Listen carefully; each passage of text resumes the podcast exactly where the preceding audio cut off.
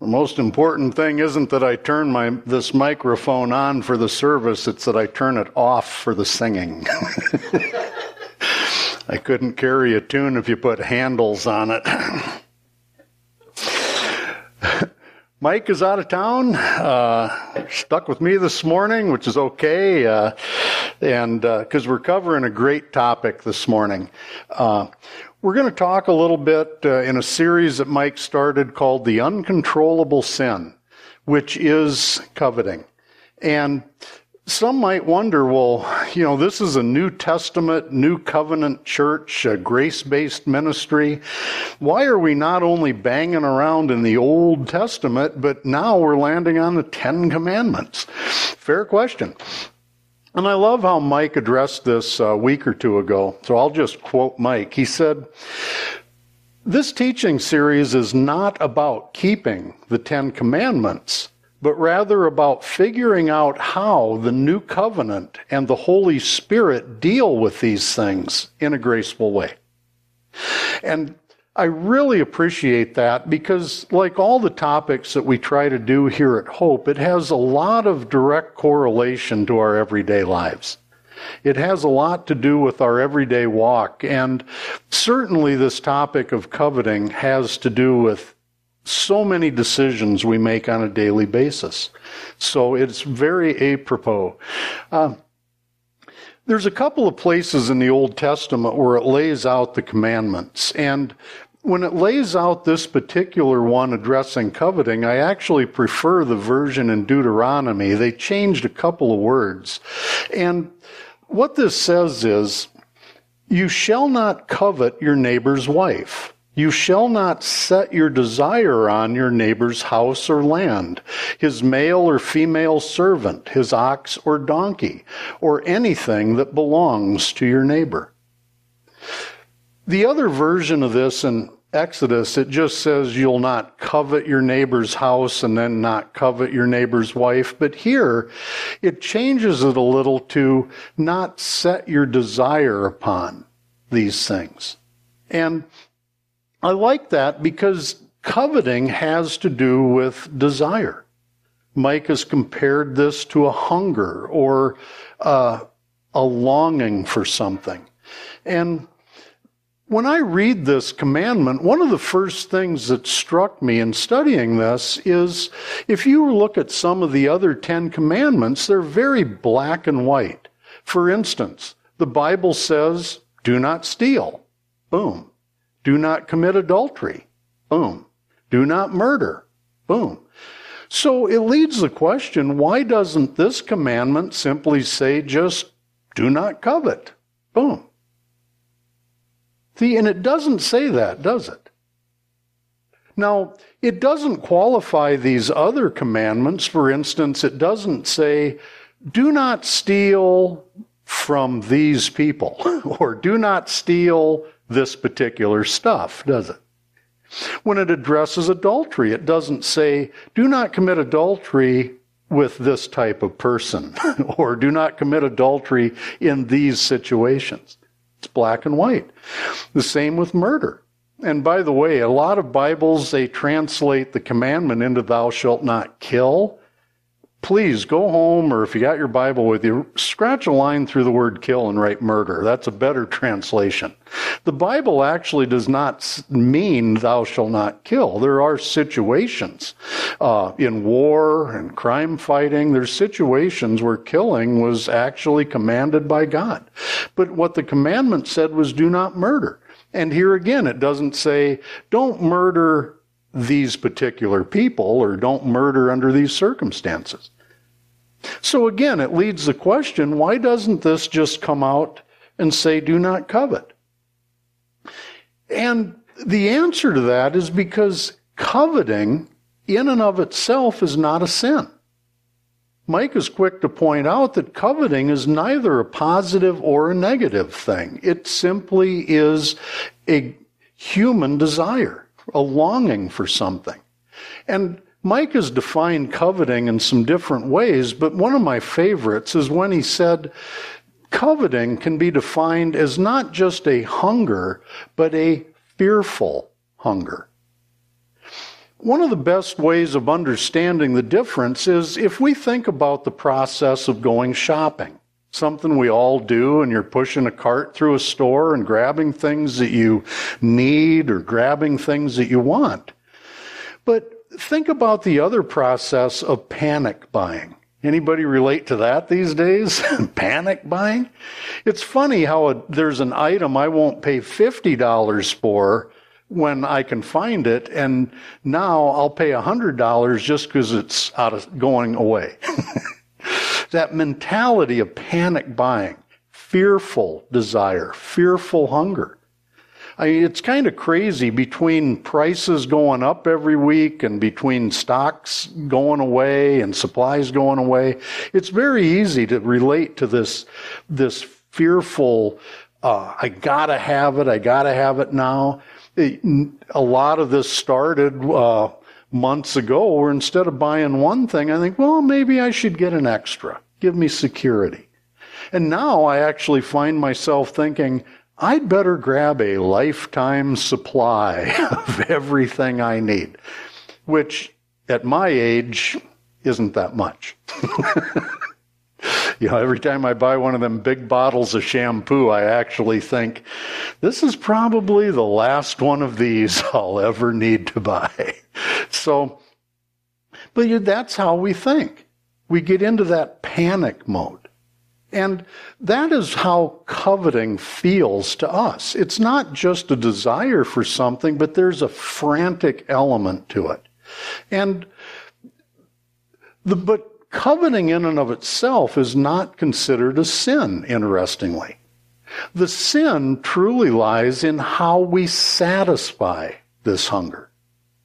And that's the problem. In 12 step recovery, they have a 10th step that says we continue to take personal inventory and when we were wrong, promptly admit it. And at first I thought, well, that's going to be an easy step to take because I pride myself in never being wrong. I'm a perfectionist. the worst I ever did is sometimes I'm mistaken due to being misinformed. but that's a little different, right? But if conceivably, hypothetically, I was wrong about something, sure, I'll, I'll admit it. You know, it, it, I said it was raining out and it was only drizzling. but that's not really what that's about at all.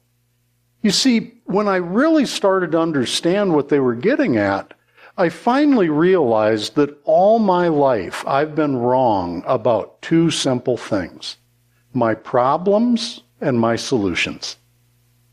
All my life I've been deceived, I've been mistaken about diagnosing what's really wrong with me and what's really wrong with my life and what my problems are. Because instead of fixing problems, I would just fix blame.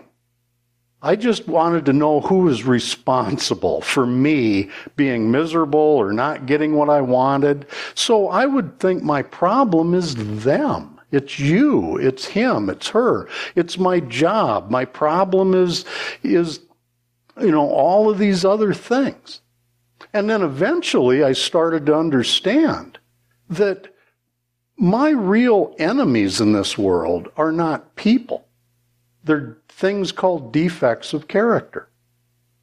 See, my real problems are internal, not external. Pride, selfishness, self centeredness, deception, fear. Uh, these are the things that drive my decision making, that make, that drive me to make bad decisions that put me in positions to be hurt. So, and the other thing that I learned is not only do I have horrible problems, I have even worse solutions. because when I go about fixing things, because of deception, I often not only address wrong problems, but I fix them in the wrong ways. I'm like a kid eating a hot dog and he spills mustard on his white shirt and then he starts going about cleaning it up. And before you know it, he's the mustard man. See, that kid wasn't trying to make a mess, he was trying to clean one up. But because of the way he went about it, he made it worse instead of better. And that, unfortunately, is kind of the story of my life because I've often went the wrong direction in addressing these problems. And that's what we're going to get into about how we address things like coveting. Is it's a bad problem, but often opens the door to even worse solutions. And what that leads us to is an understanding that I believe the great lie of coveting is this underlying belief that life is a zero sum game. That there's not enough for everybody. There's not enough to go around. So I buy this initial lie that life is a zero sum game. And what that means is basically that in order for me to have something, you have to lose something. In order for me to get what I want, somebody else has to give it up. Somebody else has to be deprived. Imagine this example. Uh, you're sitting in a restaurant looking at a menu, and the server comes out to take your order, and about that time you look over, and another server is delivering food to the table next to you and it looks really good. And you're going, wow, I didn't even see that on the menu. So you ask your server, what is that? And she describes it, and now you really want it. You're going, wow, that looks really good. So you, you tell the server, I believe I'll have what that lady is having. So the server goes, okay. So she walks over to the next table, takes the plate of food away from the person they just served it to, and sets it down in front of you. That'd be crazy, wouldn't it? you see, in saying I'll have what they're having, in that situation, you fully understand there's plenty to go around. They can eat it, but they're going to go back in the kitchen and make more and bring it to me too. There's no coveting involved in that. But coveting is the belief that there isn't enough to go around. And it boils down to how we fill in the blanks. It's not just that I need a certain thing, but I need that thing. That is the only thing on the planet that's going to satisfy me. So it's not just that I need a house, I need their house. It's not just that I need a job, I need their job. It's not just that I need a car, I need their car. And unfortunately, since it's already theirs, the only way I can have it is to take it away from them. Uh, not just I need a spouse, I need their spouse. And this is where our solutions for coveting start to go off the rails. So, one of the things that I learned in life is that we have all these fears, and just like coveting is really rooted in fear, a fearful desire. All of our fears can really be summed up in two fears fear of either losing something we have or not getting something we want. And you might be thinking, oh, is it really that simple? I had to chew that before I swallowed it, but it really does make sense. Two fears fear of losing what we have or not getting what we want. And with that, I believe being true and understanding the nature of our fears, then it also that helps us to understand a couple of kissing cousins to coveting, which are jealousy and envy. There's a lot of different definitions for jealousy and envy, but those are two of the initial fruits of covetousness. And even though there's different definitions, the understanding I like when it comes to jealousy, what that really is about, it starts with fear. I'm jealous because I'm afraid of losing something I have. In that case, usually it's associated with losing a relationship. Somebody is going to take this girlfriend or this wife away from me. That fear that maybe somebody else out there is better than me. Or that my girlfriend or spouse might like them more than me. Or maybe they have more to offer than me. So it starts with that fear that I'm going to lose them. And then that fear, as it often does, opens the door for anger and resentment. Because now I'm seeing everybody else as a threat. And I'm starting to look at them sideways, like they're going to take away something I have and I'm going to lose it. So now I'm angry. A similar f- feeling that we have is with envy. And envy, I believe, is also rooted in fear fear of not getting what we want. So in that case, I don't have it. But the problem with envy isn't just that I lack something, that I don't have it. It starts to give way to anger because I realize I don't have it, but you do. Oh, that's not fair. How come you get to have her and I don't? How come you get to have that house and I don't? How come you get to drive that kind of car and I don't? So now I'm looking at you sideways and now I'm angry with you simply because you have what I can't have. And sometimes that will then open the door to coveting where I start to plot and scheme. How can I get that thing you have? How can I take it away from you so I can have it? So again, jealousy and envy are a couple of first fruits, if you will, of covetousness, and that opens the door to even worse things.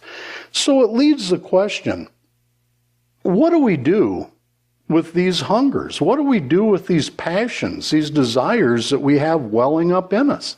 They're not sins, they're not wrong, they're perfectly human. But generally, what we do with these things, there's three things, three different ways that we try to satisfy these desires. The first thing we try to do as humans is we try to satisfy them. Well, good luck with that. I mean, we can try, but the world doesn't really work that way, does it? And you see, one of the reasons why satisfying our desires becomes so frustrating for us is because the, there is a huge difference between f- meeting our needs versus fulfilling our wants. See, if we if we narrow life down to 24 hour increments, one day at a time, I'll bet every person in this room and everybody at home has enough to make it until midnight, right? You got enough gas in your tank, you got enough money in your pocket, you got enough food in your refrigerator. I don't think any of us are worried about making it until midnight. But a lot of these fears is that we're not going to have what we need in the future. But you see, God promises to meet our needs sometimes in spectacular ways, some by, sometimes just by equipping us to get what we need to make it through the day. Give us this day our daily bread. But when it comes to our wants, on the other hand, that's a whole nother animal, isn't it? Because our wants are rooted in our egos. See, I want a shelter, but I or I need shelter, but I want that house on the hill. I need clothes, but I want those designer fashions. I need food, but I want that eight course meal. I need something that I already probably have, but I want something better. And you see, when we start trying to fulfill our wants, not only are those wants insatiable, because the more you get, the more you want, don't you? See, and I can't tell you how many times that I've seen people that, that thought, if I can just get this, then I'll, I'll be okay, right? Because one of the interesting questions that we could ask this morning, if we went around here and just asked everybody, what do you want? If you could have anything, a genie popping out of a magic lamp, if you could just brainstorm, what do you want? See, we want all kinds of stuff, don't we? Don't we? I want a million dollars. I want that degree. I want that job. I want to live in this neighborhood. I want to drive that vehicle. I want him. I want her.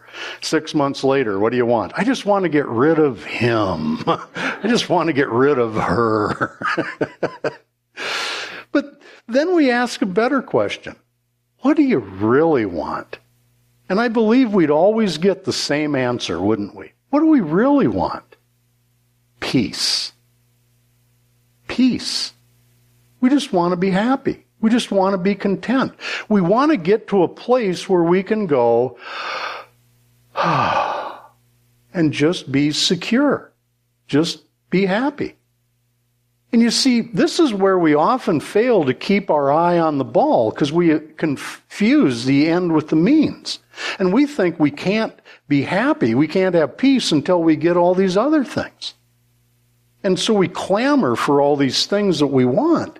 And these things were not designed to satisfy because we're shopping in the wrong place. We're shopping at the, for the things of this world and not shopping in the only place that provides true, lasting, everlasting peace. Because if the real goal isn't to get stuff, why do I want a million dollars? Because then I can have what I really want.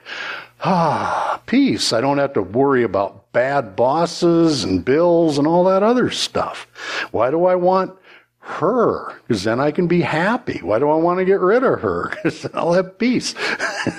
but you see, if Jesus is the Prince of Peace. If that's what he's offering, then maybe if we could have peace, we don't need all of this other stuff. You see how that works? And that's why we have to focus, first of all, more on meeting our needs and being happy with that. And what if we, and you see, the problem here is either we satisfy them or don't, but either way, it doesn't work, does it? Because if we don't get what we want, we start resenting people and even resenting God for not giving us what we want. So it leads to anger. It leads to division and separation. We start looking at God sideways. We look at each other sideways. But even worse is when we do get what we want, because if we're fulfilling our desires, enough is never enough. I can't tell you how many people I've met that have become wealthy, but they're in their head they thought if I can just get X amount of dollars in the bank, I'm going to be happy. I'm going to retire, see the world, travel, relax, take it easy. But as soon as they reach that amount of money, their head kicks in and goes, "Wow, if I could get this, maybe I could get that." And then if I can get that, maybe I can get that. And it doesn't they can't starve it, they feed it, and it gets bigger and meaner. And it gets worse. The hunger grows, it doesn't shrink. And it doesn't address the fear problem either. Because if you don't have money, you think, wow, if I had a lot of money, I wouldn't have to worry about money. Eh, yeah, good luck with that too. I know a lot of people with money that worry more about money because now they're worried about losing it everybody's got their hand in their pocket. The government wants their cut, and thieves and robbers are trying to steal it. People are trying to sue them all the time for it. They're, they're afraid of losing it through bad investments. So the joke is there is no security in this world. What we need to focus on is eternal security, and that's what we're going to get to. The second option is to silence them. So we think, okay, I have these desires. I'm just going to deny them. I'm going to suppress them. I'm going to medicate them. You know, we have that picture of a lonely heart. You know, some guy, broken heart, sitting in a country western bar, plugging quarters into the jukebox, playing every sad song, you know, drowning his sorrows. And sometimes we do that. You know, instead of working on himself, self-improvement, finding another, another mate, he's just going to drown his sorrows. Um, so we can medicate him, but sometimes we can even use religion to medicate ourselves, can't we? False religion. Because misery loves company. So sometimes people that try to silence their desires, they're sitting there going, well, my belief system does not allow me to have any fun. And so they go find a church and they look around. They go, well, doesn't look like anybody else in this church is having any fun either. I think I'll join this one. Conversely, they'll go into a church and everybody's joking and laughing, and I must shake the dust off my feet, for these are apostates. They're doing it wrong. Or they go to another church and everybody's playing music and dancing. Oh, more apostasy. I must shake the dust off my feet here too. So they're going to gravitate towards people miserable like them a bunch of a whole room full of people suppressing these desires. And the problem is they turn suffering and martyrdom into virtues. And I can relate to that. Uh, for example, at one time I kind of prided myself on my sexual purity. And then finally I had to get honest and realize that it wasn't a virtue, it was just unpopularity. I mean, I probably would have succumbed if I would have been offered better temptations. but that's how we sometimes do it. We're just going to glorify going without something. And that doesn't work either, does it? So, what's the right answer? Because if we try to stuff these things, then it leads to hypocrisy and judgmentalism.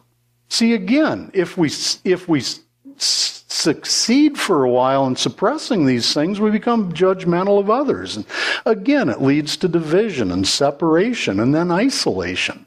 Start looking down on other people because they're not doing it right. And if we're not successful, well, then we lie about it. we become hypocrites. We exaggerate our successes. We rationalize and justify our failures and we claim to do better than we are. And either way, it's not the right answer. So, what is the Christian New Testament answer? What's the grace based answer to coveting? And I believe the right answer is simply not to satisfy or silence these desires, but soothe them. Soothe them. What's that look like? There is a huge difference between delayed gratification versus denied gratification. See, I can live with delaying satisfaction, but I can't find a place to file it in my head if I have no hope of ever getting satisfied. That's why, uh, anybody ever, like growing up, you know, there was always that rich kid, right? Always that one family that had more money than the rest. And uh, I went to college with some of these guys like that, and it was easy to become very envious of them because they could play it loose. They didn't have to worry as much about flunking out of school or what they were going to do for a job afterwards because they knew that their future was rock solid secured. They knew they had it made. Now, they didn't have any money. They were as broke as I was because if they had good parents, their parents didn't spoil them. So they were poor going to school just like the rest of us. They didn't have any money to flaunt, but they just knew the future was secure and they were fine with that. And it just enabled them to live freer and to just relax a lot more. And I thought, God, what would that even feel like? To know that you've got either you're going to inherit a family business or you have this huge inheritance. You don't have it yet, but it's guaranteed. God, how good would that feel? And you see, it reminds me of a story that Malcolm Smith told years ago, a really famous evangelist. And uh, Malcolm told this story one time of many years ago, there were two people traveling on a train, and it was a long, boring train ride. So they get to chatting with each other, and one of them was a minister, and the other one was a lawyer. Not a typical lawyer joke, by the way. but they're a minister and a lawyer. And so, to be polite, the minister asked this lawyer, So, what do you do for a living? And the guy looks at this guy and goes, I have the best job in the world, he says. I work for this huge law firm. And my particular job, he says, I work in a division where we handle a lot of wills and estates. And he says a lot of times people are put into wills and they inherit large amounts of money, but they don't know it. It's like distant relatives, sometimes relatives they didn't even know they had. So my job is to find these people and bring them the good news that, hey, you didn't know it, you didn't realize it, but you're rich. And he says, for instance, I'm just on my way home from one of these calls where I've tracked down this a woman who has spent her life scrubbing floors. And that's where I found her. She was in this ratty place and she's on her hands and knees scrubbing these floors. And I said, You might not realize it, but you are a multimillionaire. And to just see her, her joy, just the weight of the world instantly fall off her shoulders. And he says, You know, the irony of that was she was already rich. She just didn't know it. And then, so to be polite, the lawyer asks the minister, So what do you do for a living? And the minister sits back and thinks for a minute and he says, I have the exact same job.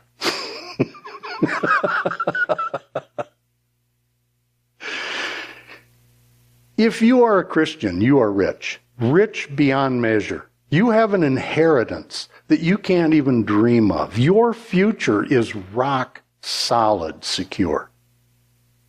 Our job is to help you know you're already rich. You might not feel it, you might not have it all in your pocket, but the future is rock solid, guaranteed. Eternal security. Security they can't take away. And the way that we find peace with this is like we teach a lot here at Hope. We have to like the last passage here in our worship bulletin says, it says we have to fix our eyes not on what is seen, but what is unseen. And since what is seen is temporary, but what is unseen is eternal. See, we can look out this window and, you know, this building we think is real, that tree outside we think is real, that road going by here is real. That's, that's re- reality, right? Not really. If we were standing here a couple of hundred years ago, we wouldn't have a window. There might, there probably wasn't a tree there. There wasn't a road there.